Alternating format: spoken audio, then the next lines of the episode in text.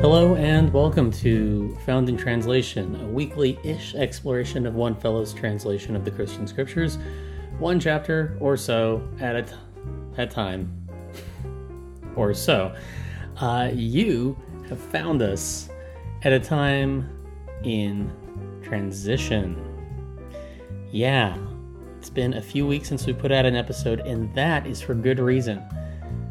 Uh, the other Brandon, Brandon Johnson, the translator himself, who is not across the internet from me this morning, he moved. So it's been a busy month for him getting his house all set up, he and his family together, and that takes up a lot of energy. But he's not the only person that you have found in transition today.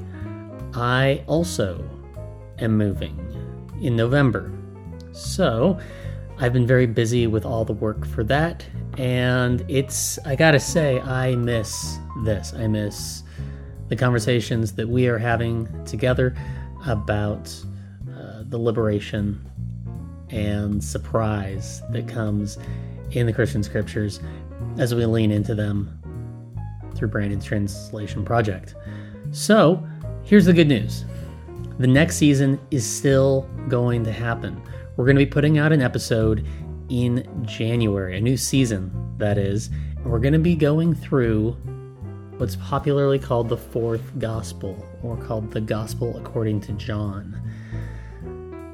I have read through Brandon's translation, and I am so excited for what this unique, brilliant, strange, and often heinously misused literature can bring uh, to you all. I know the conversation along the way of him translating it has been such a gift to me. So to be able to bring that to you all is something that I am giddy for.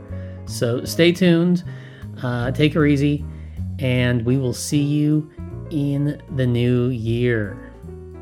Bye, everybody.